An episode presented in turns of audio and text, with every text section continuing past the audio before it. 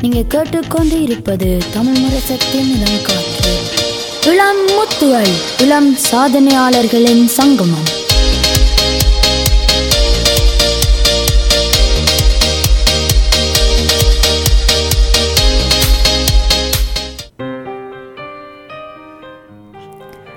ஆம் நேர்களே நாங்கள் இந்தியான் இளமுத்துவாக கைப்பந்தாட்ட அதாவது ஹேண்ட்பால் வீராங்கனை ஒரு ஆளை நாங்கள் அழைத்திருக்கிறோம். வணக்கம். வணக்கம். வணக்கம். நீங்கள் ஆர் என்பது எங்கள் நேர்களுக்கு ஒரு சிறிய அறிமுகமாக கொடுங்க. ஆம் என் பேர் ரூபிகா நாகலிங்கம். எனக்கு இருபத்தி நாலு வயது. நான் ஒரு அஹ், கைப்பந்தாட்ட நடுவர் அதாவது ஹேண்ட்பால் ரெஃப்ரியாக வேலை செய்து கொண்டிருக்கிறேன். அதுக்கு பக்கத்துல நான் பிஸ்னஸ் படிக்கிறேன். நாலாவது வருஷமாக படிக்கிறேன் இப்ப.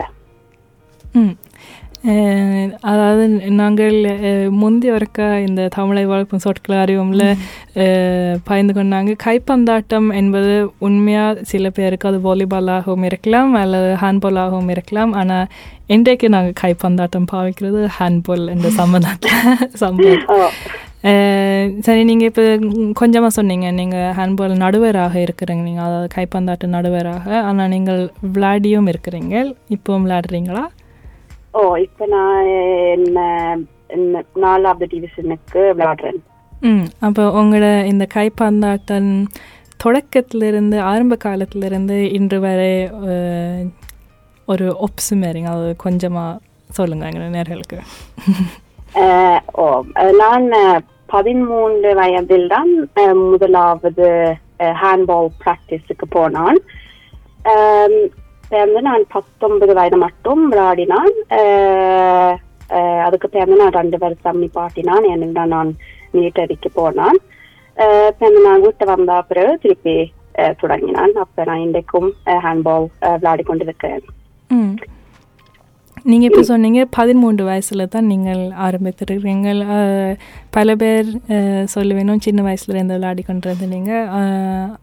ஏன் அப்போ நீங்கள் பதிமூணு வயசில் முடிவெடுத்துனீங்கள் கைப்பந்தாட்டம் விளையாட வேணுமென்று ஓ அது நல்ல கேள்வி. ஏனென்றால் நான் பதிமூணு வயதுக்கு முதல் நான் பல இது நான் கால்பந்தாட்டத்துக்கும் போனான் ஸ்விம்மிங்குக்கும் போனான் நான் கொர்ப்ஸ்ல பிடிக்க இருந்த நான் அஹ், போனான். நான் எல்லாத்தையும் ட்ரை பண்ணி என்ன எனக்கு வந்து பதிமூன்று வயதுல தான் நான் கண்டுபிடிச்சேன் அப்ப கைப்பந்தாட்டன்னு முடிவு பண்ணிட்டேன்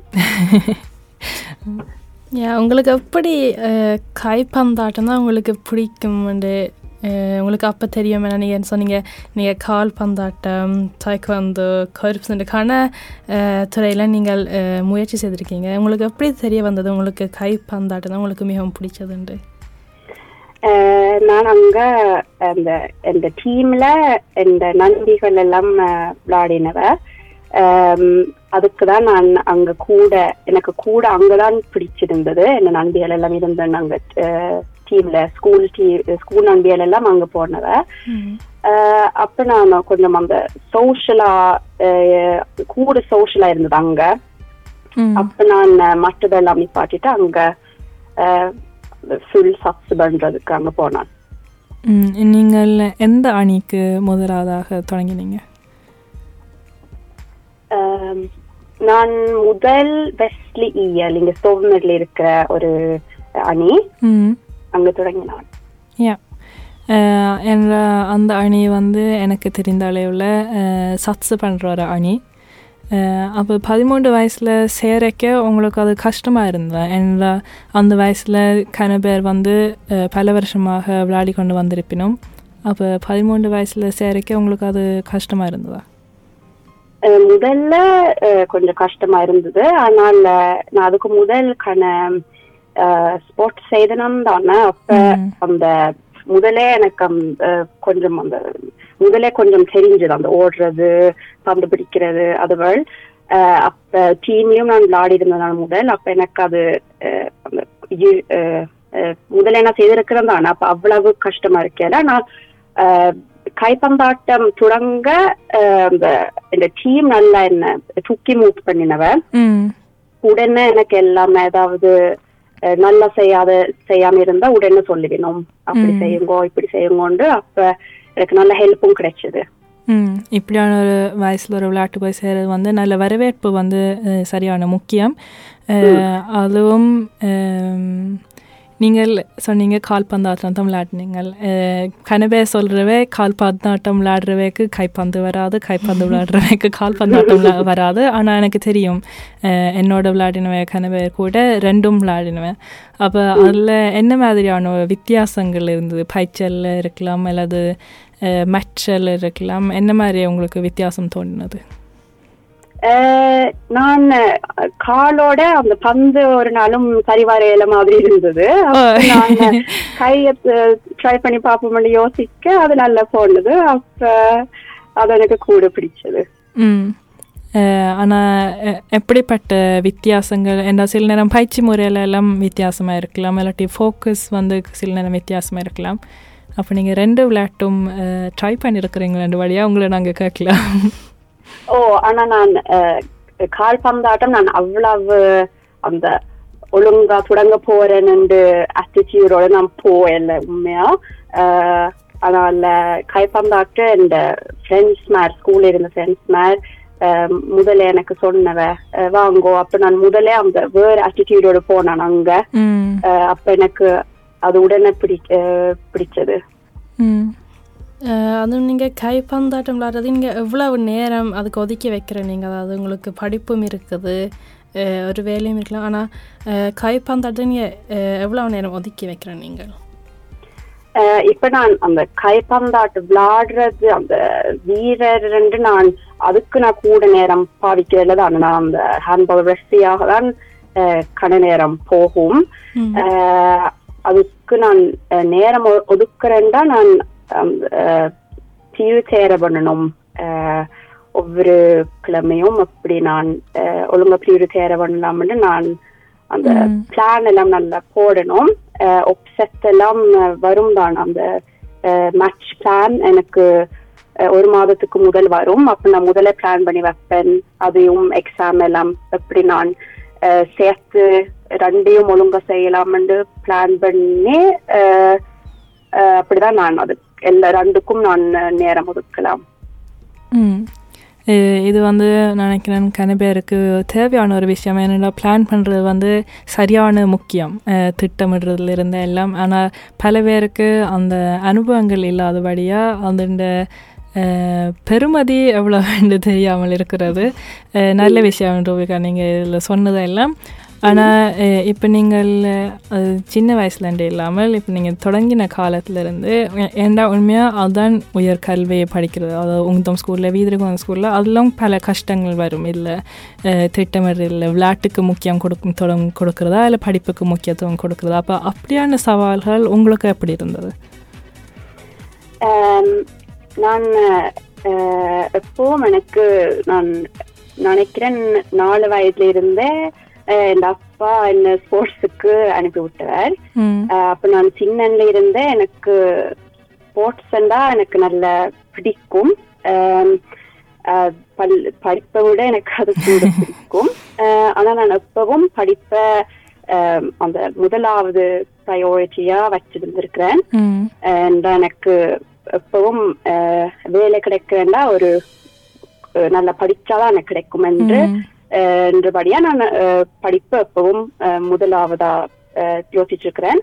ஆனா அதுக்கு பக்கத்துல நான் ஸ்போர்ட்ஸும் ஸ்போர்ட்ஸும் எப்பவும் நான் அது நல்லா என்ஜாய் பண்றது படியா நான் அதையும் நல்லா அந்த ஹெல்த்தா வச்சிருந்திருக்கிறேன் ம். அஹ் கஷ்டங்கள் வந்தது அதாவது நான் அது டெஸ்ட் எல்லாம் கணக்க வந்தா எல்லா மேட்சுக்கும் போடாது எல்லா ப்ராக்டிஸுக்கும் அஹ், அப்படி இருந்தது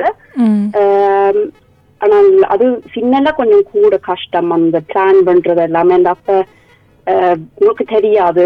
என்ன கூட முக்கியம் படிப்பா ஸ்போர்ட்ஸ்ல நீங்கள் இப்ப சப்சபடினா எவ்வளவு அந்த வட்ட இருக்கும் செம்டீர்ல எவ்வளவு கெட்டிக்காரனா வரலாமண்டு அது நல்லா யூசிக்க கொஞ்சம் என்ன சின்ன வயசுல நிறைய கனவுகள் இருக்கும். பெரிய வீராங்கனையாக வர வேணுமெண்டு அப்போ அதுல முக்கியத்துவம் கொடுக்குற கஷ்டமா இருக்கும் நீங்க சொல்ற மாதிரி. ஆம், ஆனால் எனக்கு அவ்வளவு கஷ்டமா அந்த ஒரு நாளும் அந்த அவ்வளவு கஷ்டப்படல ம், எப்பவும் ரெண்டையும் நான் நல்லா செய்யலாம் என்று நான் நம்புறேன். ரெண்டுலயும் ஒரு படிப்புலயும் ஸ்போர்ட்ஸ்லயும் நீங்க நல்லா கட்டிக்காரனா வரலாம் என்று நான் நம்புறேன். அதுக்காண்டி நான் அப்படி அந்த வழியா எடுத்திருக்கிறேன்.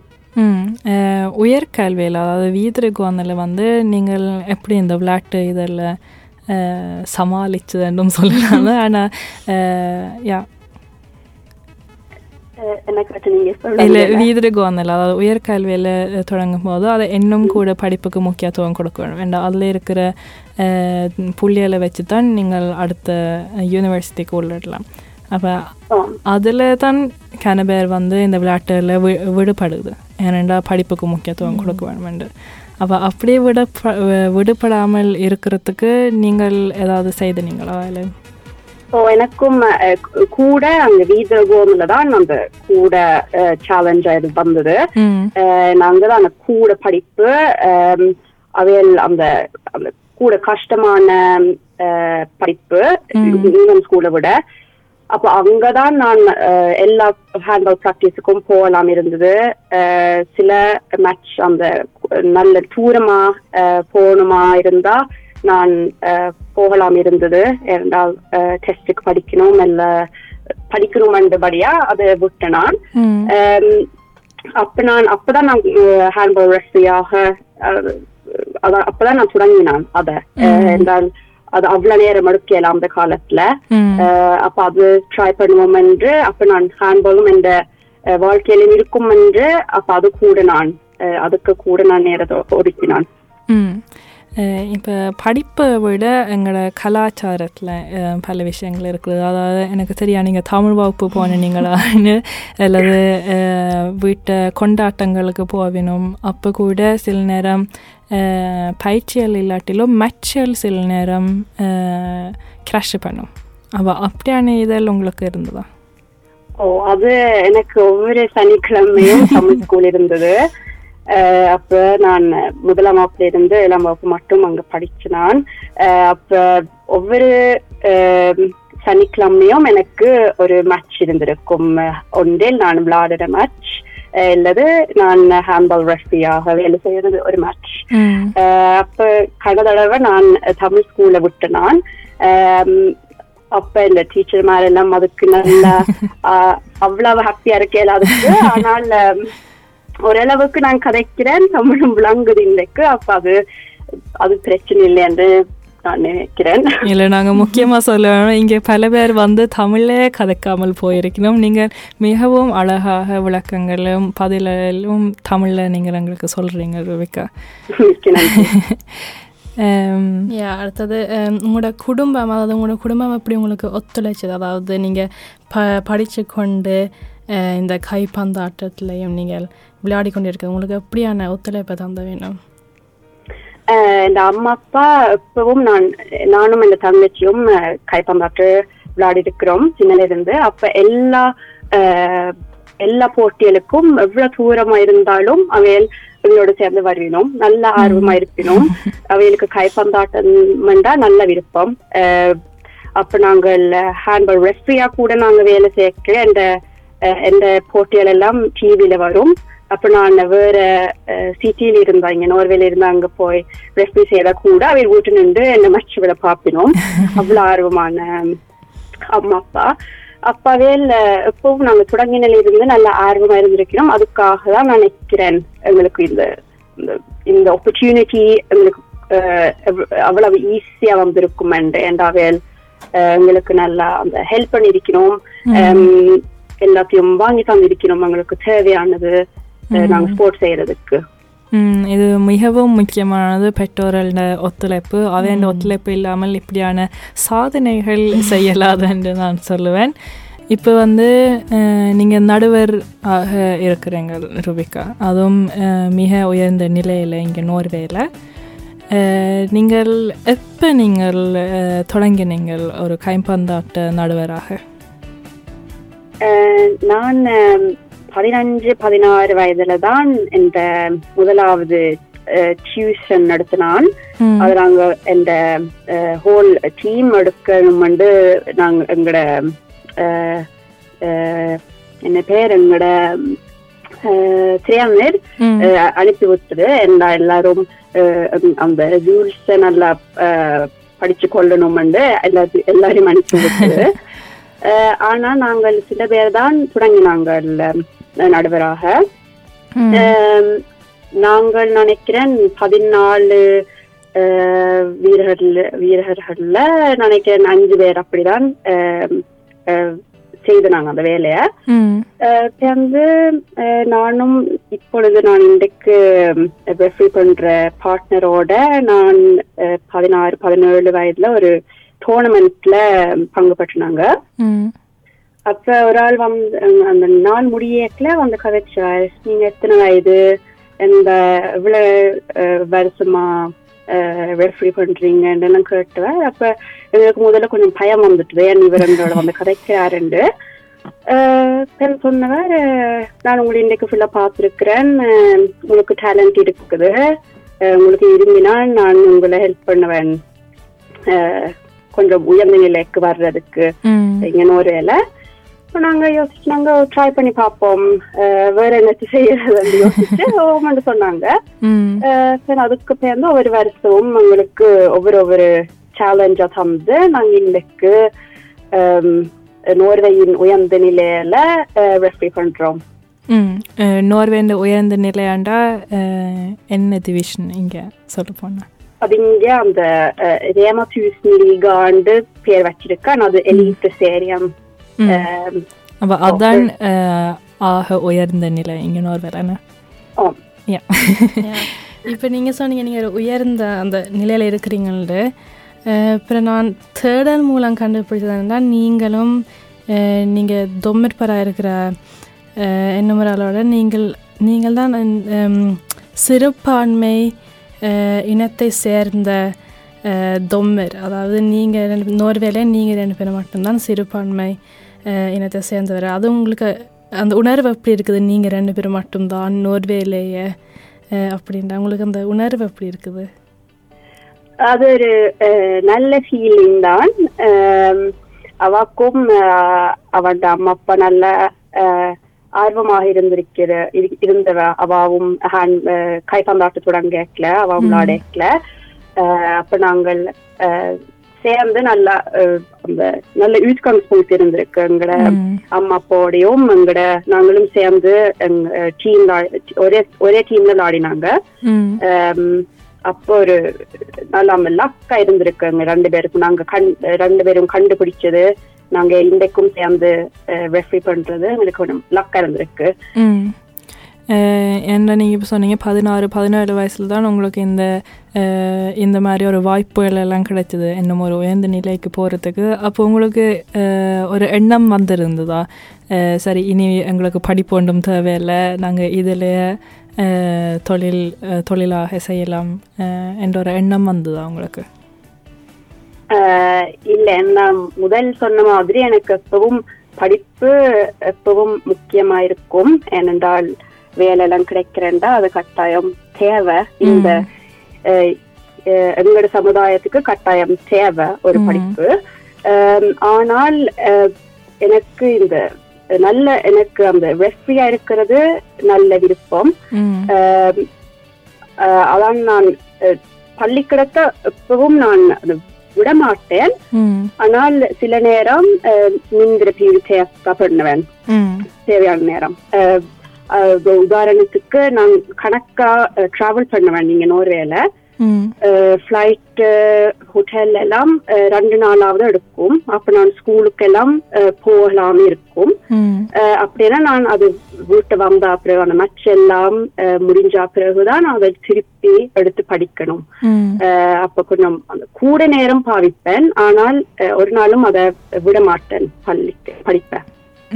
நல்ல விஷயம் இது நினைக்கிறேன் பல பேர் எங்கிட்ட வந்து இளமுத்துவலாக வந்து இருக்கிற பல பேர் சொல்லியிருக்கணும் படிப்புக்கு முக்கியத்துவம் கொடுக்குறோம் படிப்பு எங்களுக்கு சரியான முக்கியம் என்று ஏனெண்டா வெளியில இருக்கிற ஆட்கள் இப்படி சாதனையாளர்களை பார்த்து கொண்டு நினைப்பினும் இவை படிப்புகளை விட்டுட்டு தான் இப்படியான சாதனைகள் அஹ், படைக்கிறார்கள் என்று ஆனால் எங்களுக்கும் மகிழ்ச்சியாக இருக்கிற ஒரு இளைஞனாக இருக்கிறது நினைக்கிறேன் பல பெற்றோர்கள் கேட்டுக்கொண்டு இருக்கிற இருக்கிறவையும் ஒரு மன ஆறுதலாக இருக்கும் நினைக்கிறேன் இப்படி சாதனைகள் படைக்கலாம் படித்து கொண்டு பக்கத்தில் வந்து சாதனையாளராக வரலாம் என்று